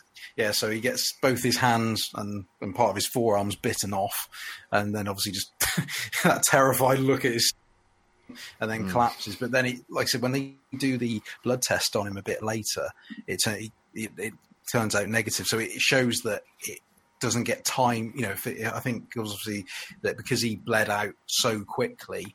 And and that he didn't get a chance to to assimilate him. So yeah, so it shows that, ha- that you know there has to be a you know some sort of life in it for it to, uh, to you know to take real effect. So Mm. that's another interesting thing as well. Um, Mm. I think that's it. Is there any other science? I know we turned it into a bit of a, a bit of things, Oh. but I think there's any any other Well, I mean, it takes time to to um, infect something, but Mm. that time can be like very quickly. Um, Yeah. As when Mhm. it, uh, I don't know, I forgot the guy, but when they're doing the blood test and it bites, um, the one dude. Windows? Just bites him. Windows. Yeah, it Yeah, bites but- Windows yeah. in, in the head, and then he's infected like like that. Yeah, yeah. Mm-hmm. Yeah. Yeah, but then you, you also get the is. you get the impression that Blair's thing was kind of slightly drawn out because I mean I'd say that uh, the film goes on. What would you say about two, maybe three days in terms of the actual Yeah. timeline? Yeah, I'd say So- yeah. Yeah, so Windows because he was in such direct contact with them, and he was lifted up by the creature. Whereas um, because Blair had such a, a subtle exposure to it, I think it's it took its time to actually uh, work its way through his system. So that's why when they they've locked him out in the the tool shed and everything, he's kind of he's had time for it to just I don't know take him over bit by bit. Um, so I think it can be depending on the level of exposure increases or decreases how quickly it takes to actually infect you or take you over. Um, it's never explicitly stated, but that's just that was what I took from it. Yeah, because So- actually, talking about Blair, I just thought going back to that theory where we said that it, the creature doesn't know it's the creature when it's when it's taken over a person. If you think that Blair escapes um, by digging out underneath the hut, and then obviously he started building a, an escape uh, vehicle, hasn't he? He's just been Mhm. putting bits together. Now, going on that theory. Do, is he actually trying to escape because he knows he's the creature, and therefore want to infect more people? Or is he trying to escape because he's he's still Blair in his head and is just trying to get away? I'd say it's more because he's infected. Um, because Okay. if you think it, when he went a bit sort of mad earlier in the film and he destroyed all the equipment, I think Yeah. that's that's when he was still him, and he Yeah. yeah he had actually come to the realization that he needed to be the cutoff point for him and everyone else. So I think him actually because uh, what he's been building is essentially a spaceship as well. So it is kind of like a, a replica of the ship that the original creature came down to in in the first place. So I think at that point is kind of it's infected his brain. So he is making a way for him to escape that is a replica of what it came down on initially. So I think that would be the turning point in where he is now actually infected, and it's it's hinted at, but it's never ex- explicitly said. And I feel that's the point when you see what it is he's made, and then that's when you think, oh, okay, so he has actually been taken over by this thing. So Yeah. yeah, Yeah, just thought I'd raise it as a point. Um, yeah, so I think sort of thing wrapping this up now regarding the actual creature's look because because like I said, going back to earlier, we saw him in many different films, and and like I said, the, the practical effects are well Mhm. on point, aren't they? Really, they're Oh, just absolutely fantastic. So going starting with uh, Dave, what's your favourite version of the creature? Like uh, you know, to look at, you know, from an aesthetic. point of view. my favorite to look at. What's your Um, favorite? Uh, I don't want to look at any of them really. oh man, I do, I do, I Um, love it, I absolutely love it. yeah, I I don't know. I think the first time we really see it in the in the kennel uh, Mm-hmm. is the iconic version. I mean, we have the giant Blair thing uh, at the uh, the climax of the film, but Mm-hmm. due to like the lighting and everything, you don't really see it. It's huge. No, Um, but it's like in the dark corner, and then it gets blown up with a stick of dynamite. So um, I guess what's given the most screen presence um, is the the dog thing. yeah, I don't know. I and the fact that it's exhibiting like five or six different other traits at the same time. Um, You're getting the best uh, shot of what it's capable of um, at, at that time. Uh, also, it was just horribly like I forgot that it sprays like digestive juices um, Yeah. Yeah. at the dogs Yeah. to, to Yeah. absorb them. Um, Yep. but that I had I just watched well not I guess that recently, but I watched Harbinger Down. Um that that movie like bothers me on a couple other levels, just how they how they deal with stuff in that. I don't know if you guys have seen it, but it's not um, yet, no. It's a little juicier, I guess, than um, this is. Um, and it, it deal with a lot of the same thing where people get sprayed with slime, Acid. and it's just uh, Right. yeah. I don't know. I don't. Uh, I think that. I guess that. I guess I did get a slight trauma from um, watching The Fly at far too young of an age, and uh, Brundlefly puking on things to dissolve them. I I just have a. Yeah, maybe that, and I Yeah. also watched RoboCop, and the dude gets like hit with acid. I, yeah, I, I don't get along with melting people. Um, so yeah, the bit with the dog was ugh, Yeah. That's all right, Dave. Let it all out. It's your lunch did. break. so much better, guys. How about you, Cameron? What's your favourite incarnation? Um, I I have two favorite forms of the thing, Two. and uh, these are these are quite the polar opposites. My f- my first choice is uh, dog menacing, uh, Yeah.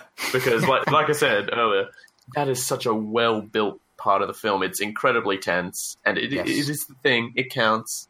Mhm. It's Yeah. just a very very spooky dog. And um, my second favorite version of the thing is Keith David, because Mm. Childs is a very handsome man and acted very well. Uh, uh, and I really like the ending of the film, him and MacReady, and you know, kind of trying people try and piece together if one of them's a thing or not. And I always go back on Childs is wearing different clothes, and his breath doesn't seem to fog up very much in the cold. Mhm. Yeah. Uh, how about yourself, Josh? See, now uh, I do love seeing all these things. I absolutely lap it right up.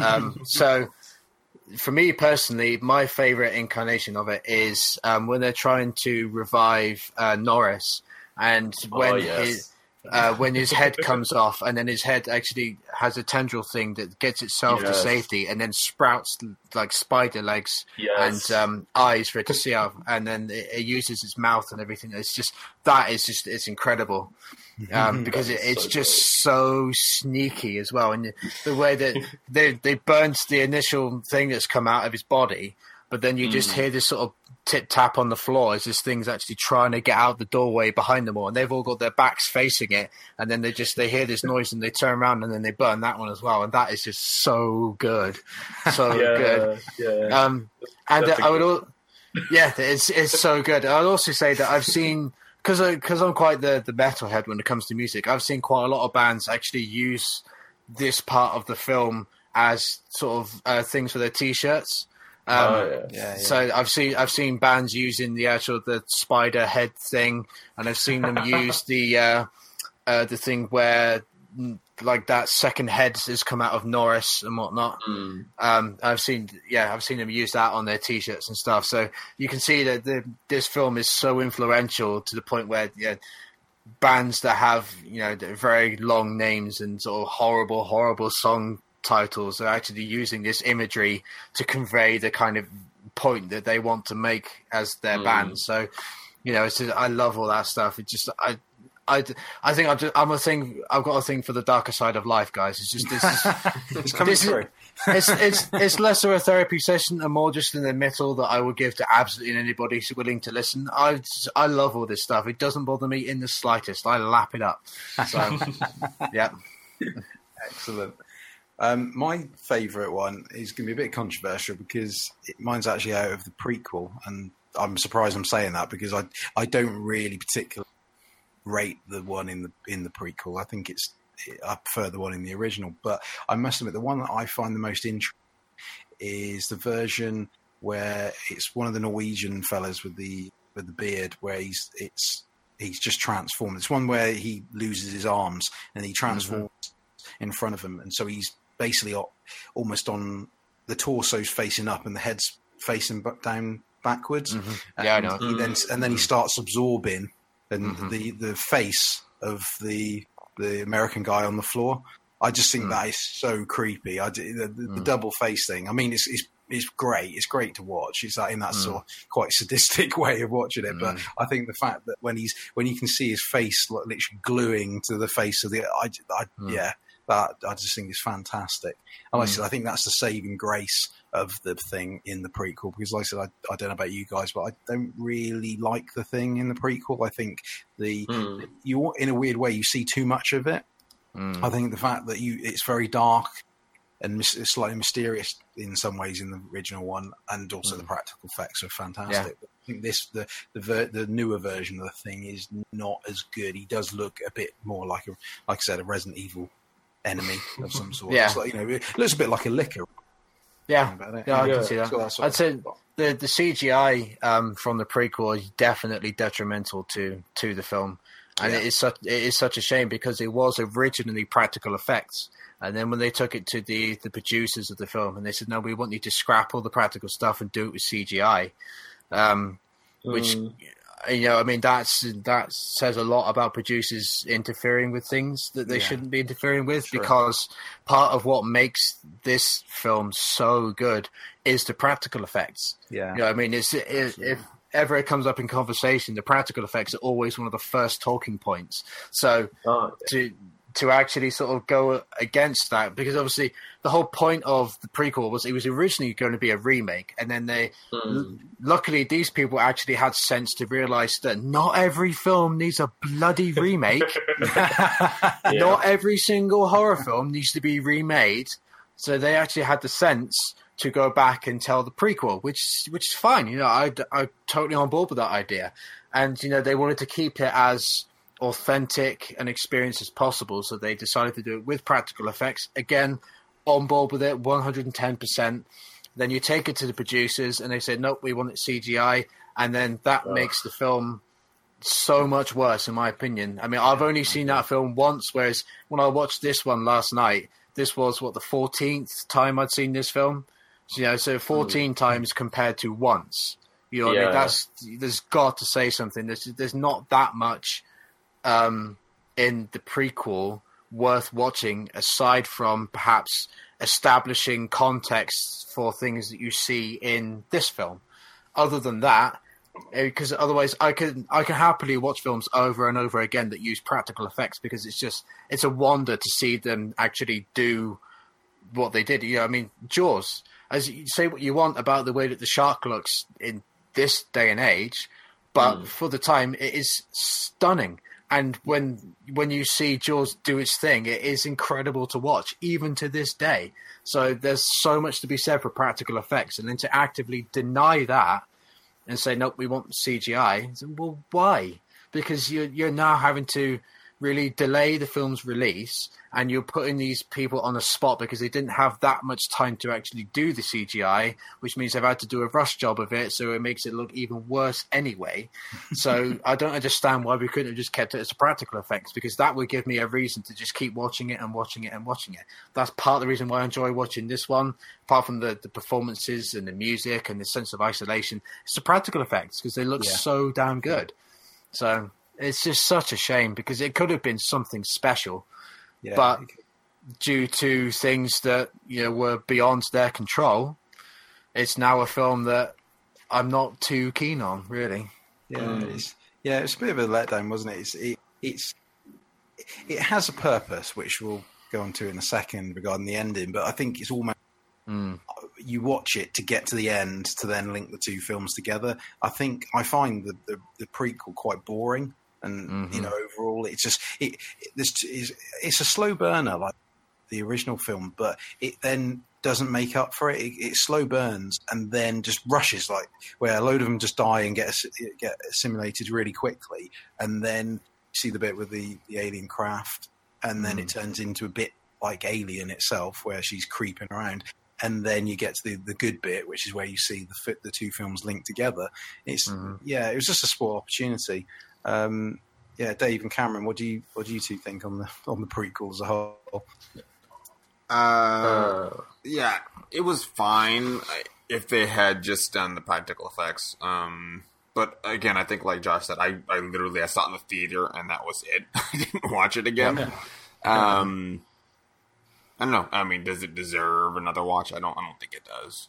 No, Unfortunately, um, I, I also don't think it was super necessary. Simply because we see um, in the beginning they, they they do a good job of showing what probably had occurred um, at the uh, at the Norwegian um, station uh, within the movie itself, and we know going into it that there's only two survivors, so it's kind of a wash. Uh, you can't really feel too much um, for any of the characters because you know they're probably all going to just be dead. Yeah. True. Yeah, yeah. Uh, I have not seen it. Uh, I will Oh. at some point, but I'm not in any rush. the thing original is quite good enough for me. Yeah. Yeah. It- yeah. It's it's worth seeing just to tie it all together. Yeah, Terrible film. It's just like Shed and Dave alluded to. It's just it's just disappointing with the with the CGI and the fact Yeah. that there's no real you in the first in the original film you care about the characters. You get um, you know like we touched upon earlier with the, them chasing the dog you, you immediately emotionally with it with with the prequel you just don't give a crap about any of them really. It, they really don't matter. Which is a shame but you know like I said it, the good thing is about the film uh, at the end is where it link you, it links into the original film um, Yeah. where you see how the helicopter, them chasing the dog, you know, sort of plays into it basically. Mm. But Yeah. that's about Yeah. it. About really. Yeah, I mean, I, I can't think of many prequel films that are A, good, and B, truly necessary. I'm looking at you, Star Wars. Um, Mm, um, but you know, it's, it's like stuff like Texas Chainsaw Massacre at the beginning. You know, we don't need that. It's just because trouble is, is you're trying to make something that is as good as the original um, to try and keep the same standard. But you also know that because the original was able to just do its own thing and tell its own story, is you're kind of your hands are kind of tied going into the project because you know that ultimately people have to die or something has to happen because otherwise it doesn't fit in with the continuity of it. So you know that you basically got to kind of rush through a certain set of things and then make sure that you cover all bases, tick all the boxes to make sure that everything is covered to set up context for the sequel. So mm. to a certain extent, there is there isn't necessarily a point. I'd say maybe just watch it once, just so you could say you've seen it, maybe. But I I can't really think of any other reason apart from that to truly recommend watching it. Like I said, unless you haven't seen it already, so just that's probably the only recommendation I could give it. And that that's a, that's a shame because this the thing is one of my favorite films of all time, and I really wanted the prequel to be of such a high standard to meet the actual the thing itself. So to think we all realize that it's not, yeah, yeah, yeah. So to for it to just be so lackluster when it, especially as you know that they did originally use practical effects, so they had the sensibility there. It was just they got stiff by the producers, and I feel like that is the most detrimental element here. Is Mm. the, the producers just completely did them over. And I feel like if the producers just took a step back and didn't get involved, then this would be an entirely different conversation. So it is such a shame, but it didn't surprise me. But it was just a kind of oh, well, that's a shame. But you know, but then also at the same time, trying to stand up against something as good as this, you know, I mean, those are some big shoes to fill, really. Yeah, absolutely. So you know, it was kind of doomed from the outset, I suppose. yeah. Mm. Well, if you want to watch a good, at least practical effects wise, um, creature feature, uh, do check out Harbinger Down.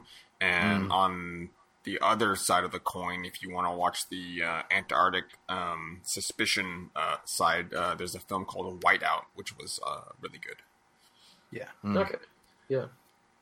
Um, I guess uh, we're we're coming close on time, if not a little bit over. Um, Josh, uh, could you give us a little bit of a rundown on the video game? Uh, Yeah. I, I played it, you know, some 15 years ago, so I'm a little rusty. But if you've played it a little bit more recently, Uh, yeah, I've- never actually finished the game. I've only got probably maximum four hours in. Um, but so it was quite interesting is the fact that you got this is essentially a trilogy because you've got 1982 film and then you've got the prequel and the the game is from the perspective of the rescue team that I referenced in the 1982 film. So where that film ends, you come in as the rescue team. So I can't actually speak to how the story in the game pans out because, like I said, I haven't actually finished it. Um, Mm. But so that is the setup for the game: is you come in as the rescue team. Um, you go through, you see parts of the base that were destroyed in the film. um, and you come across the the tape recorder that uh, MacReady leaves his sort of final uh, log on. Basically, uh, you find that so there's a kind of a, ni- a nice little tie to the, the film there. Um, it's it's got its gamey elements because obviously because it is a game, it needs to have these these elements to it. So you do have different enemy types, and you've got little kind of um, very small enemies that are kind of like your head crabs from Half Life, um, and then you've got the bigger enemies that you have to kind of shoot them to get their health down, and then finish them off with a flamethrower, and that's the only way you can kill them is with fire. Um, mm. I don't. Uh, and then I think there were there are these really really big enemies that I think take ages to kill, um, but I've never actually encountered one just because I haven't got that far in the game. Mm-hmm. Um, but it does also play with the paranoia element as well. So you've got you meet up with different people as you go along, and you have to actually do a blood test in front of them for them to trust you enough to come along with you.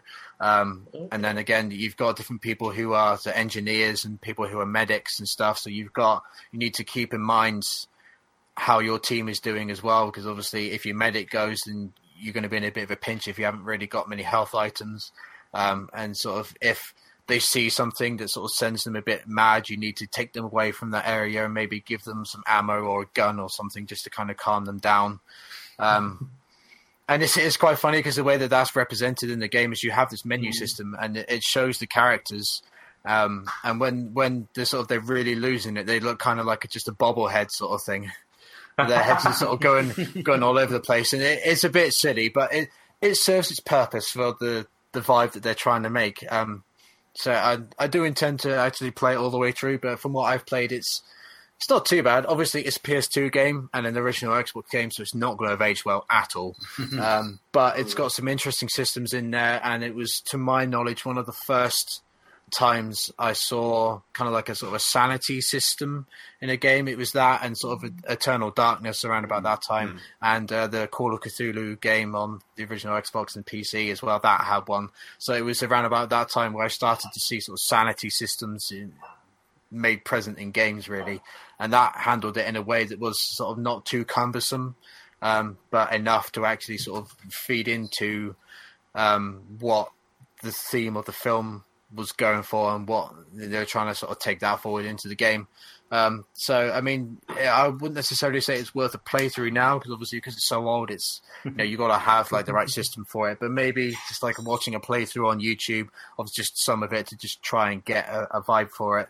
Um, but it's it's quite interesting to know this is technically a trilogy, but either book end of it isn't too good, and it's mainly just the actual the, the main bulk of it is that's where the good stuff is, and then you've got the bookends that are all right, sort of you know passable, serviceable, but not really is worth recommending as the main chunk of it. If you see what I mean, but yeah, it's it's not too bad really. It's all right. Cool. Yeah, I was just looking. You can get it on the PC as well. So. Oh, can you? Oh, I didn't yeah, know. Yeah, I was just looking yeah. now. So yeah, if you could see, it was meant for like Windows 2000 and XP, so you can get it. yeah, good luck with that. yeah, so that's another, another, way of potentially playing it if you don't have the older consoles. Mm. Cool. Okay. Yeah. Right. Um, yeah, I think that wraps up that part of things nicely. Um, mm-hmm. We got I think we got some listener feedback, didn't we? Oh, we did. Uh, let's not ignore that. Um, no. no. I didn't get a chance to put in the notes, so I will just I'll just read all of them. Um, yeah, okay. um, I've got I've got one. I've got um, one of I've got Mike Zombie's one here. Okay. Um, uh, go ahead wanna, and do that one, and then I'll, I'll, read. You'll find the uh, others. Stevens. yeah, right. So this first bit of feedback zombie security on. Hi, Mike. Uh, he puts, "Can I send things?" See what I did there? Oh, he's a, he's a legend already. Uh, a bit off topic. Um, there's an Arctic themed monster story that I really enjoy and would love to share. The Terror by Dan Simmons is a fictionalized account of the doomed Franklin expedition to find the Northwest Passage back in 1940. Sorry, 45. In the book, the sailors not only have to deal with st- uh, freezing cold and starvation, but there is also a mysterious creature in the snowy wastes that is stalking the crew. From the glimpses the crew gets of the beast, it appears to be an enormous polar bear with an elongated neck. As the story progresses, the men grow more afraid and desperate, as the beast seems to be uninjured by gunshots and too wily to be trapped or hunted. Right, and this is end book spoilers, so you're all warned now. uh, near the ending of the book, but is in fact an Inuit demon uh, called the Tuunbaq. Uh, your guess on pronunciation is good as mine. Uh, probably no worse than what I just did. Um, the monster was created as a living between Inuit gods. It was then banished to the frozen wastes where it holds total dominion. The only ones able to soothe the dum, uh, Tuunbaq uh, are certain Inuit shamans who dedicate themselves to worshipping the monster and who give up their tongues to it as a sign of devotion. It's an unstoppable killing machine that can't be outsmarted or outrun, and it makes freezing to death in the Arctic seem so much nicer in comparison. Anyway, I know it's nothing to do with the thing, but when I think of ice, icy cold and vicious monsters, the Tuunbaq always comes to mind. Excellent. That's a good bit of yeah. uh, interesting. cool. I did actually because when I read that, I did the the terror because I'm really intrigued to read it. It's like because I want to listen to the audiobook of it, but it's really difficult to get hold of over here because it seems to be only in German, and my German is Oh. definitely not scratched to read. to- and, it's, and it's about nine. This book as well, so yeah, it's like I said, if you can get a hold. I mean, the paperback seems to be okay to get a hold of, but audiobook seems to be a bit of trouble. But yeah, that sounds like I'm, I've not read it myself, but that, that sounds really interesting. I really want to give that one a go. Um, Yeah. So Nice. there we go. Sounds Thank, good. thank you. Thank you, Mike Zombie. Uh, and then here's our, our comment we got in from Old Man Dark Souls at Steps Fayou. Uh, the Thing is one of the greatest horror thrillers ever made, and this is because of two aspects. One, the characters are all likable in their own way. None of them have incredibly deep backgrounds or are particularly tragic. Uh, instead, they're just real dudes doing the best they can against this force. And two, the monster is 99% practical on set effects. This will always, always be the mark of a truly good monster movie. uh, the only way in which the film hasn't aged well is when we see the stop motion near the end. Also, my favorite scene is Yeah. either the autopsy or the blood test. Both begin so quietly and then escalate to an insane level of terror and a Lovecraftian hilarity at the insanity of the situation. Yeah, Yeah. I think we, we covered those bits um, throughout Yeah. our talk, and we had one one more. I think it was just a short one. Where is it? Oh, it's from our boy EB Place, so it's from Eric. Eric. Um, Nice. the scene where the chest opens up and eats a dude's hands is terrifying to me. so it's short, succinct, and point. Um, yeah, that was Yeah. pretty messed up. Yeah. Yeah. Yeah, that's good. Uh, Yeah. And then I know um, Steven is uh, in the process of, or have has finished uh, reading the novella. So um, Mm-hmm. I guess we're getting people to read some old some old books now. Well, that's that's the good thing about what we do because it introduces things that you may not be aware of. Like you know, even- I find it fascinating. What like what not just watching the films, but also being able to read the books or read the comics if they're available and things like that. Because it introduces never seen about you know like like Josh was saying, this is one of your favorite films all the time, but Yep. you may not have read the comics. You know, you think, oh, Yeah. that'll be something you want to. You know, when you've got the time to, that's really you know something that would be you'd find interesting. Mm, yeah. Cool. Definitely, and just to just to quickly speak to um, Stephen's point as well about the the blood test scene is that scene is deliberately bloody silent. You know, you can't hear anything aside from the wind that's blowing outside and the sort of the gas co- coming through on the flamethrower, and it makes for such a tense scene because it just it is perfectly isolated and silent, and you know you're absolutely focused on that on what is currently happening. And it, even when I watched it last night, it just yep got me again, like it always mm. does. It's so good, so good. It's, it's John Carpenter at his absolute best. Yeah. So Definitely. yeah, Cool. Right. Um, well, I think before we just quickly wrap things up, is any any last thing to say on the? Anything at all? Uh, I'm good. Excellent. Yeah, Okay. no, it's a good We just film. all we just all love it. That's the, that's the summary. Yeah. Yeah, yeah, yeah. yeah. So damn good. Well, I mean, if, if if you were to take this podcast and you do you were to do a drinking game based on how many times we have said the word thing in this uh, in this specific episode, Oh, that's God. it. You will realize that that film is so perfectly named because that's exactly what it is. It, it, it Yeah. is a thing, and the frequency of which we have said that word speaks to that perfectly. So that's that's all I'm going to leave it at now. exactly. And we've been able to talk for a couple of hours on something thing shows Yep. how good it is. Yeah, definitely. Excellent. Right. Okay. Let's uh, wrap it up. Um, Dave, where can people find you on net? I am on um, Twitter at Sentionaut underscore plus. Have fun trying to spell that. Well, I, I've heard this vicious rumor. It may be. You know, I think Yeah, might be in the notes. maybe. Maybe. Dang it. How, how about you, Cameron? Uh, you can find me also on Twitter. I'm at night underscore twitten. Uh, that's night without a K. And come and talk to me. I love chatting. You like a bit of that chatting. Right, here we go. And lastly, Josh, where can people find you? Do. Uh, you can Matt. find me on Twitter at Morbid Beard. Uh, you can also find me. I do a um, video game podcast called Dark Insight. Uh, you can find us on Twitter at Dark Insight uh, Pod on Twitter. Uh, so you come over there. We're on iTunes and I think Stitcher and every um, I don't know, podcast app or whatever. so we just chat about um, games. I believe we've had all three of you gentlemen on the show now at least Yeah. once.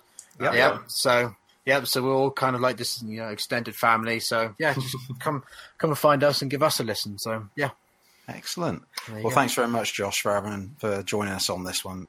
Absolute pleasure having you Yeah, on, having no your problem. uh, your passion on here for the third. no problem. Thank you, thank you come very much for inviting me. Yeah, it's yep. I I just hope I've done you guys proud because Oh, I absolutely have. adore this film. So yeah, Yeah. Uh, Yeah. Excellent.